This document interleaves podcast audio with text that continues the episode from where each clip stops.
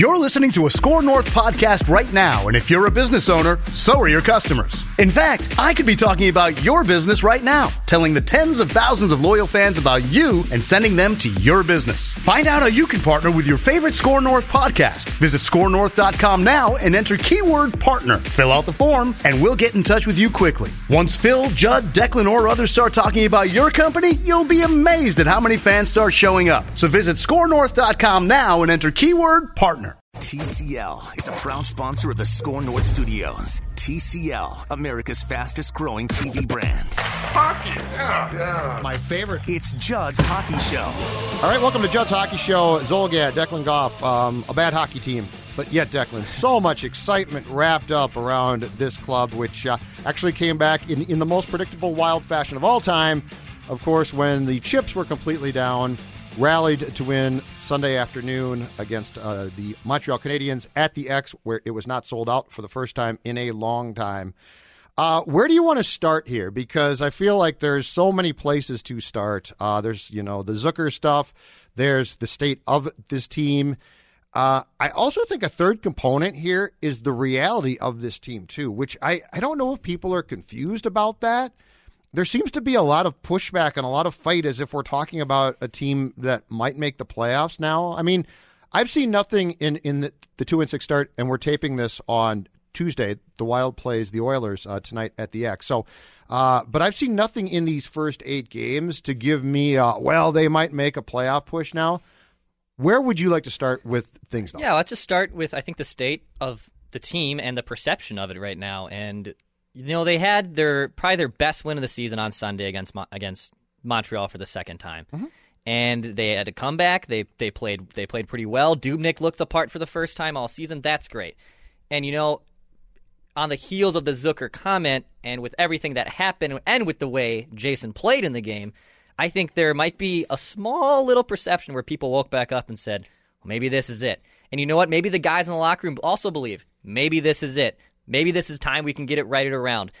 And look, I for the sanity of us, our our podcast, and just for watching all these games this year, I do want to see them win. Obviously, I don't want to see them lose 82 games in a row. I know that's a Zulgad plan, but I do want to see them actually pull off some nice wins here and there, and I want to see young players step up and have good moments where I can say this person's part of the future. Um, but let's not kid ourselves here. I mean, the, the goal scoring is still going to be very tough. With the way the Wild just play, I mean, look how that Zucker tip slap shot. Mean, don't get me wrong. I love those are a hockey nerd's dream kind of goal. Rami Makloff will never understand it, but those are the kind of goals sure. that I love to see. Mm-hmm. But that's how you're going to have to score because they don't have anyone that can go to the net. They don't have any finisher in front. That's gonna that's gonna be their offense is claps from the point and looking for bodies in front. And and I just don't think the way the Wild are constructed as a whole that's going to be a good recipe for success for them on an offensive side. They've got no snipers, basically. Right. That's correct. true. Correct. They, have got they've got defensemen who who can definitely get the puck to the net. They've got guys who can clog up the lanes, and as you just said, it can go off their ass, their breezer, mm-hmm. their their stick. Uh, all right, so let's sort of put things in context too, and let's start with, and we actually talked about this last week, but the Zucker comments in Montreal. Okay. All right. I saw those comments, and he said, Bruce has to be better. We all do. And I said what the national media said, which was, hold on a second here. Blaming your coach is really weird. Naming your coach, forget blaming, that's too strong. Naming your coach is weird. Um, it also to me if i'm bill guerin and i've been in rooms and i mean this guy was a captain type of guy. He was a really good room guy. I say instantly whoa whoa whoa this isn't good. This is going to be a long year. We can't have that. Sure. that doesn't work. If you know what? If the players want to call uh, if they want to close the locker room after games and meet do i think they're delusional? I Judd Zulgad absolutely does. You're you're not going to win. It doesn't matter. But you know what? If that's what my if I'm Guerin and my guys do that, I'm like, okay, yeah, that's normal. Yeah. Uh, but when you come out of that, the message has to be we all need to do better. Not not naming a head coach. Correct. Who's been to the playoffs more times than you will ever go. Uh, but that being said, on Saturday, then Jason apologized, so it was done. But this defense of Jason, it, it's it's almost Sano like and, and it's almost like the people that defend him go so far over the top and don't see the faults there. Right. Like there's a conversation on all of these players to be had.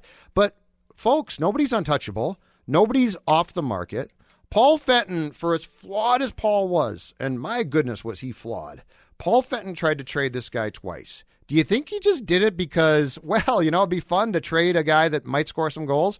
No, he did it for a reason. And Bill Guerin will probably do the exact same thing. And if the Twins shop Sano in November or de- or December, I'm not going to be surprised. Right. If he gets traded, you're not going to come back to me and be like, "How could they trade him?" I'm going to, I don't know. I don't know. I don't get it. This is pro sports. So what Jason did was wrong.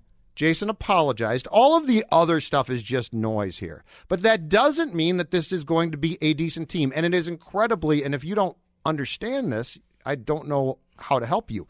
It's incredibly wild like then to come back and win that next Oh, game. And Zucker has what? A, goal and assist. If I look, if you could have J- if Bruce Boudreau could get Jason PO'd after every single game or before a game, he would do it because when the guy's PO'd or slightly or or something's gone wrong, he's really really good, and when he's not, he misses the net. But this doesn't mean that this team is going to be good. It doesn't mean it means that they, this team is this team, and that is a club that is going to scuffle. It's going to struggle. They're going to play on Tuesday night the Oilers, who, by the way, I love. Complete Connor McDavid guy. Yep. Completely. Draisaitl's great. And if you think about the speed of that team, and go to that game, if you could go to, if you watch that game, you tell me because the Oilers are a 2019-20 Declan hockey team. Like they're built on speed. Same as as the Wolves are now. They're not built for this, but they're going to try and shoot threes, right? Yep. Because that's 2019-20 in the NBA. Uh, watch that speed that the Oilers have on the Wild's home ice against the Wild. They're not going to be able, and I'm not saying they can't score a few fluky goals and win a game, but they're not going to be able throughout the most of that game to keep up. Yeah. So that's just your reality here. Like I, I- the whole Zucker thing and all of and the start, it's the reality. Yeah. Now what you have to do is decide what's what, and Bill Guerin has to be allowed to make any moves of anybody that he can move that he doesn't like, and Correct. that's his. And you, if you're a Wild fan, the only person that you should be a fan of right now, throw away your jerseys. Don't get new ones for now, unless you get a Kaprizov. Don't get new ones for now. And the only person that you should be a fan of right now is one guy. That's Billy Guerin. Yeah. He's your hope, folks. There's no player on that roster currently who's your hope. Jared Spurgeon, nice player. He ain't your hope. Right. Mathew Dumba, I like him a lot. I don't think he's your hope. I think your hope is probably Kaprizov, an unknown draft pick, and the guy who's going to sign Kaprizov, hopefully for his sake, and make that draft pick, and that's Bill Guerin. Right. And if you're just looking at the eye test of what Edmonton's going to bring on Tuesday night, obviously we're recording pre the, before the game, but the eye test is going to be that this team is what you want to be. You want to be fast. You want to have star power. You want to be able to market yourself as a fun team to watch for the fans. And I'm sure, even though the sellout streak actually ended on Sunday after 300 some games, um, this place, place will probably hopefully be packed tonight, wanting to watch the other good hockey team in the Edmonton Oilers. And regarding Jason, I mean, the fact that he apologized for this, yes, that is, at the end of the day, that is a story. That's something to talk about. That's something worth talking about. And with this team being so poor to start the season, it kind of was a breath of fresh air uh, that re- it, it made us talk about him again. And even if you want to pick fights with, well, you're you're irrationally talking about this team in a negative way, well, then that's the player's fault. And if you wouldn't have said that, I wouldn't have said anything. But the player shot himself in the foot and he apologized for it. We're moving on from it. I think Jason's moved on from it. I know Bruce Boudreau has moved on from it. And that's fine. We're still going to watch this hockey team. That doesn't mean we can't be puzzled by the fact that a player just did this. Well, and this is going to be an entire year, almost certainly, of talking about what's wrong here and how to, to fix it, and is Kaprizov coming, and, and who the potential, let's say, top five picks are. Like, this is not, if you are a wild fan and you just want good, good news, then I would just basically stop with Yeah, everything for this year. I would, no, yeah, I'd follow, go follow the Oilers. Go follow, and that that's just a fact. If you if you want sunshine, and if you like this group of players, bail out now, folks, because they're going to be gone. They're not staying. The only guys who are staying here are the guys who have ironclad contracts. You know, Koivu, last year of his contract, he ain't coming back. You think Bill Guerin's up, up there saying, "How can I re-sign number nine?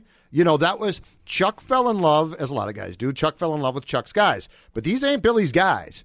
And so this whole thing is going to be topsy turvy trades made. You know, I go back to, and again, I feel bad for him, but watching Eric Staal, watching Eric Staal right now, and at his age and his decline, I don't know, it, it improves a lot, Declan. It's tough. And, and this is not ripping him. This is from a thousand uh, foot view of man. This is difficult to watch. Right. You know he he scored forty two goals two years ago, and the the rapidness of the decline because you knew there was a decline coming For sure. But it surprised even me. It surprised me. Right. And I think what's disappointed me is not even just the veterans and the hand and the ironclad contracts, which we already knew that was going in. I think so far it's either the lack of the usage of the younger kids and or just those younger kids not particularly playing very well. And like I like I just kind of said, they're not really putting in a position to get a lot of minutes and be in big time moments. And I think as the season wears on, we're going to start seeing those guys get more big time minutes. But Kevin Fiala right now is a disaster. It's Diet Thomas Vanek all over again, except for this guy's young and he doesn't have a shot. And he's banged up now. And, he, and he's now he's banged up, and Joel Eriksson is banged up. Victor Rask is banged up. So now, by default, younger kids are going to have to play more because there's there's injuries to the to the main roster. But that's been the most disappointing part for us is or for me is the fact that the younger kids you knew that if the Wild had any hope of making the playoffs and or being a watchable team was some of these younger kids have to step up. Right. And so far, Joel Eriksson has been the best place by default, and now he's out. So that that's that's basically where, where I'm at too with the state. I got to be honest. In my opinion, though, just personally, it doesn't uh, bug me one bit because I want these kids to play. I think these kids need to play, and the reality is, if they're going to bottom out, just do it. That's mm-hmm. fine. Like if they can't play, if Ryan Donato is not that good, okay, I got a year to find out. That's the beauty to me. There's no, there's no, oh, Donato's not playing well, and that's going to potentially cost you a playoff spot, and so you can't play. No, keep playing him. Keep yeah. playing him more. I don't. No, you you've got a year. You here's the one thing that we know about this group of young kids. Nobody right now in their life is dynamic enough to carry you. Mm-hmm. Like we know that. That's crystal clear. So now the question becomes okay, let's put them in situations that they might be slightly uncomfortable in to see what they can do. And if they are awful, then they're probably gone. If Fiala can't play, but I, I think you yeah. you talked about this on Judd's Hockey podcast last week. It's a bridge deal. Yeah. It's not that big of deal. It's not like you sign him to a five year contract. Correct. So I don't see a downside here because you're going to be crappy. Mm-hmm. You're going to allow the kids to either thrive or they're going to struggle, and they might struggle themselves right to Iowa or I don't know Calgary. Yeah, I don't care. Yeah, but that's that's the beauty of this year is the ability for Billy Guerin to basically sit there and say, "What do I have?" And then you know what? Again, if and I, I said if you get Kaprizov here, a high draft pick here, and then you know, let's say Greenway thrives in in that environment with those guys because they might be dynamic. That's a game changer. But to me, this is all about a luxury of being bad enough that you have plenty of time to to decide, which is again why I am big on don't scratch people. Don't act like Correct. don't don't I call it milking wins. Don't try and milk wins. You don't need wins. What you need is knowledge. Knowledge of what you have. You know and you know what your veterans can or can't do and you really don't care. And I think that's why I asked Greg uh, Wyshynski, which we'll hear later here in the podcast from ESPN, which was gracious enough to come on the pod with us.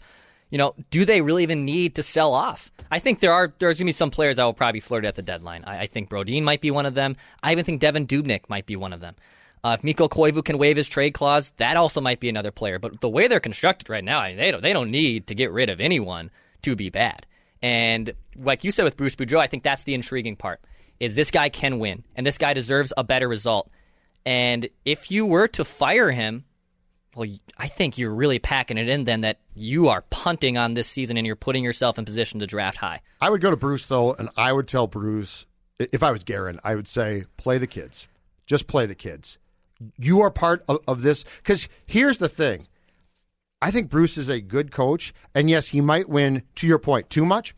But the other thing is, he also has a level of professionalism that's important to me. Mm-hmm. And so what I would do is I would say, Bruce, I need you to play the kids a lot. Those are the most important players. Now, if you want to quit, that's different. But if you if you want a chance to be part of this, what we you know, you, me, everybody else needs to do is see what we have here. And Because if you go to an in- interim coach or a fly by night deal that comes in and you're just bad, does that help you? But if you can be bad with a good coach who gets it, who can identify and say, because Bruce is smart enough to look at probably Fiala, Greenway, Kunin, Donato, and be like, that kid can play, that kid can play, that kid can't, Can't play, right. I want that knowledge. Yeah. I want to be. I want to be. If this makes sense, professional losers. I want to be professional about it, but you can lose. Again, don't milk wins. Correct. Don't play somebody on a power play who's 37 years old a little bit more because he might tip a puck in. If I'm Billy Guerin, I don't care about that.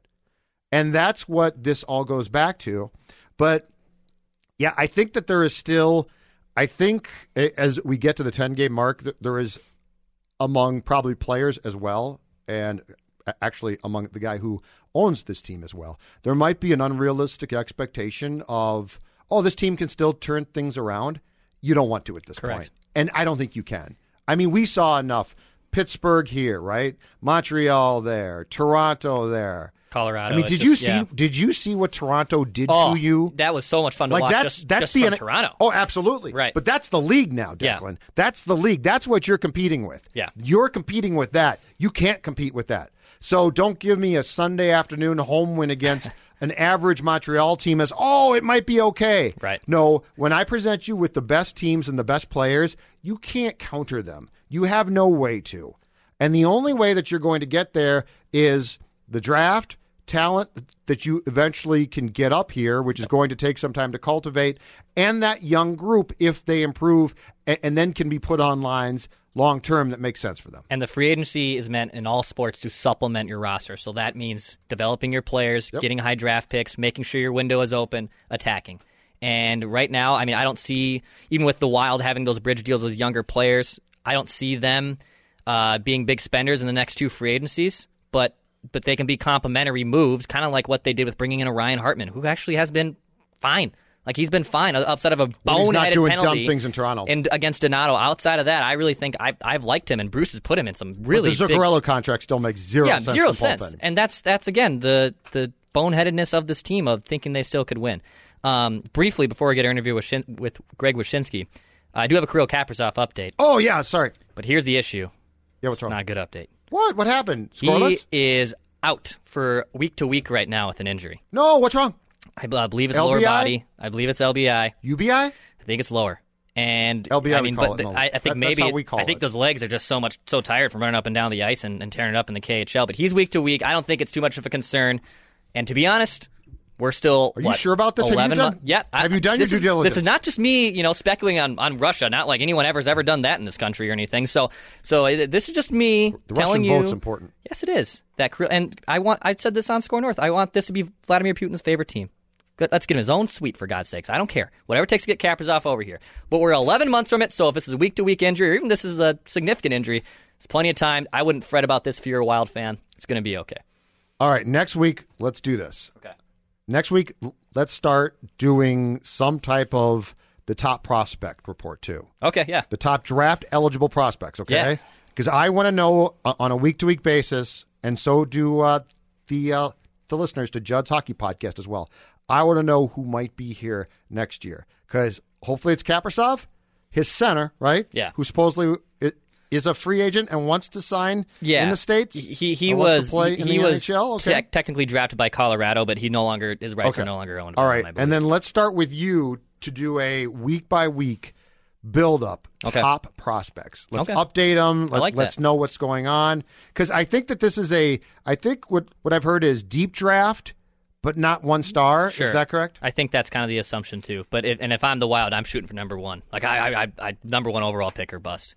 And and knowing Minnesota oh, draft Well, lottery yeah, I want that too, but- that's what I want. I don't want anything. I don't want. Any, I don't want two, three, or four, Wait, or do five. you know I want you, one. Do you know where you live? yeah, I, I know. Why do you think? Maybe I've been tainted by the Wild perception. Okay, maybe I'm, I'm buying in too much to something. you know how real. many? Do you know how many? How much uh, percentage you need to get that top pick? Do you know how bad your team has to be? Are you okay? Are you willing to forfeit those? Oh, feel good victories in February.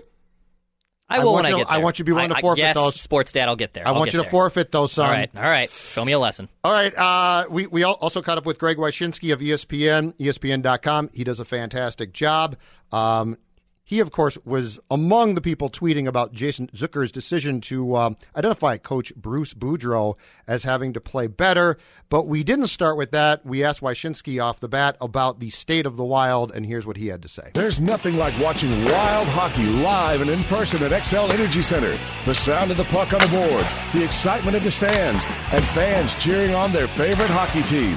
Tickets remain for 2019-2020 home games, including special ticket packs that include unique experiences or merchandise. For the best ticket locations, check out wild.com backslash ticks. That's wild.com backslash T-I-X. There's nothing like it. Wild hockey. We'll see you at the X.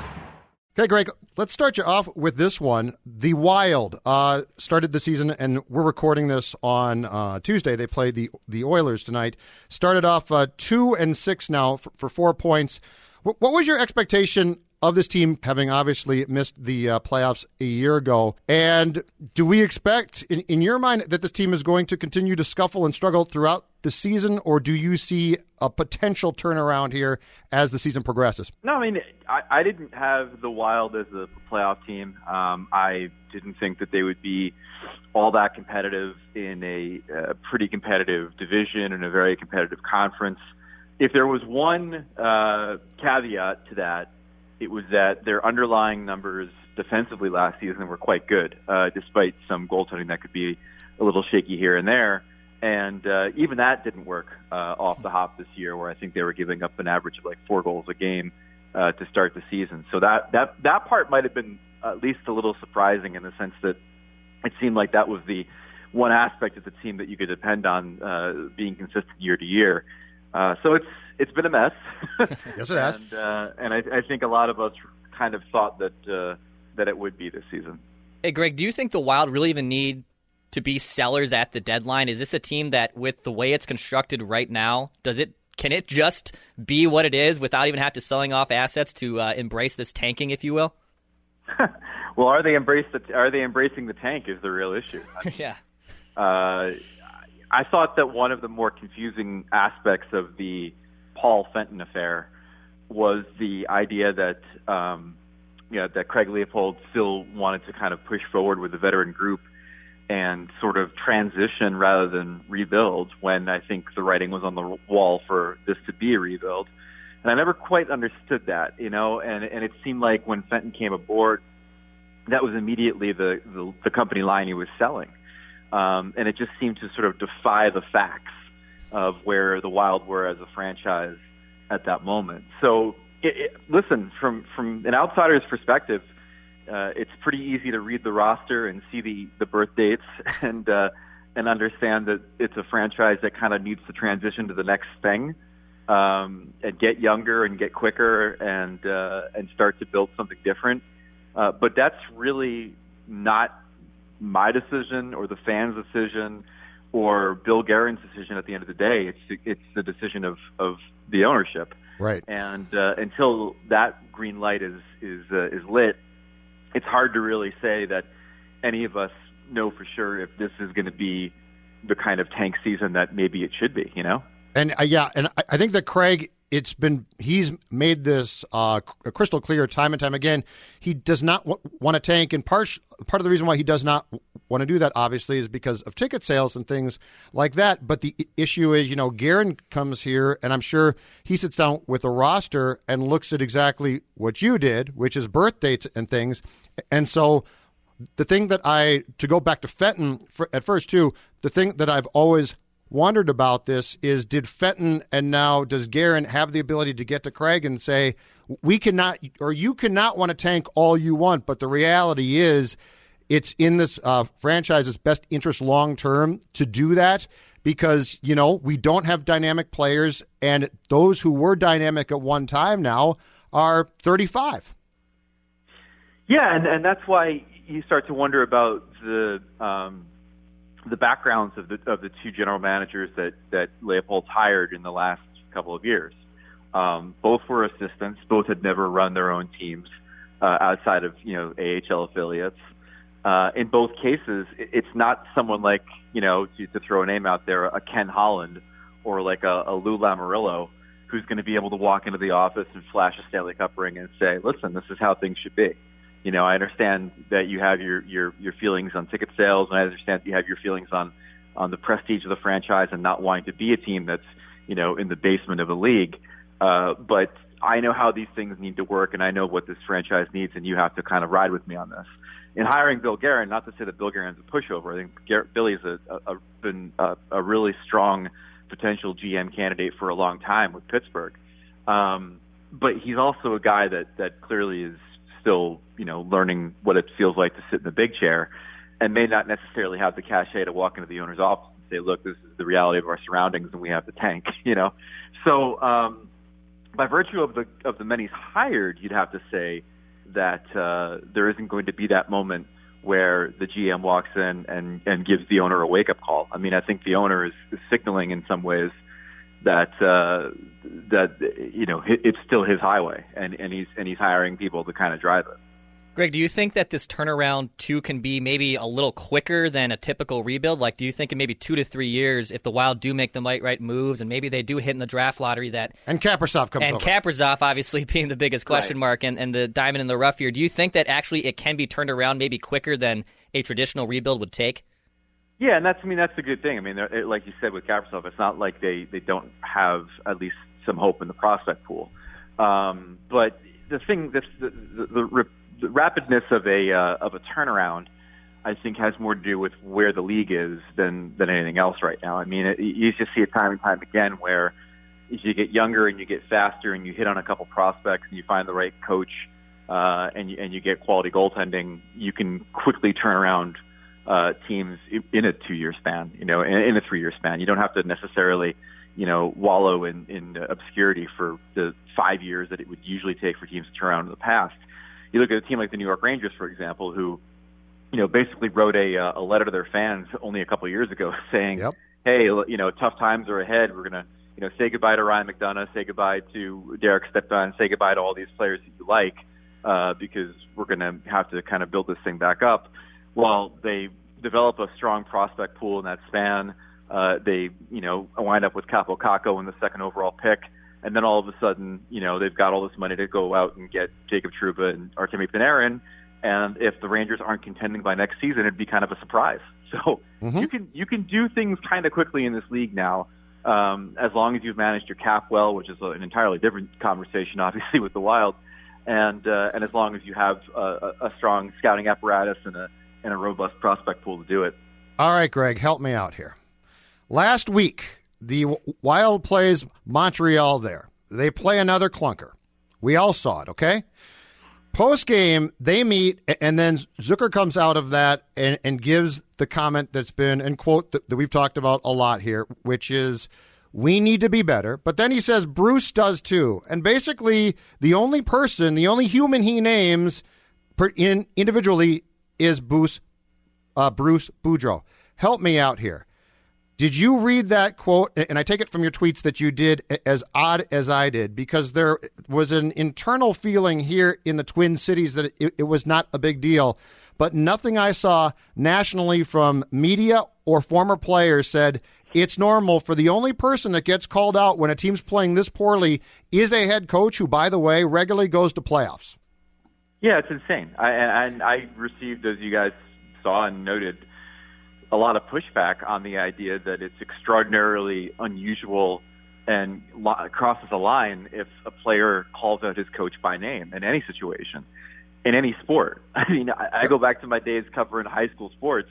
If a player called out his coach on a Friday night after a football game, he's probably off the team by the next week. Like it just doesn't happen and uh, and I and I understand. I, I you know the Wild fans that were giving me grief for it were talking about the catalyst for it, like he's clearly talking about everyone in the organization and and uh, you know this that and the other thing, and he apologized. The very nature, the very virtue of the fact that he apologized for it should tell you that he felt uncomfortable about it. Um, and then you had Wild fans talking about some Illuminati Wild PR conspiracy where he was forced to apologize. It's all nonsense. You don't call out your coach in any situation.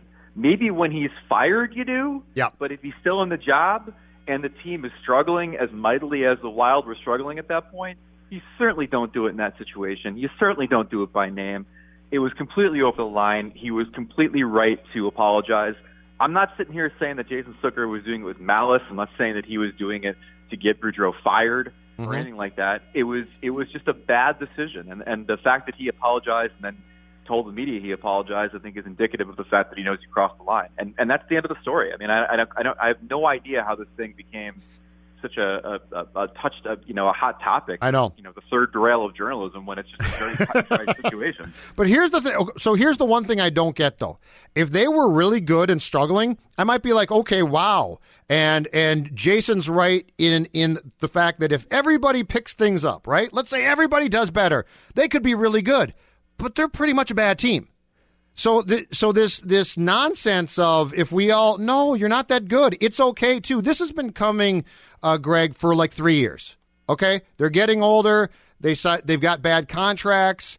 Um, I, I think starting with the fact that the owner thinks that they can win is misguided, and so the reality, and it would have been harsh, would have been to say, guys, we just might not be that good. We got to try better. But you know what? We're not that good. So it, it it's as if guys like Zach and Jason and Koivu operate from this is the wild circa 2015, and it's just not. They're just not that good a team. It's that simple.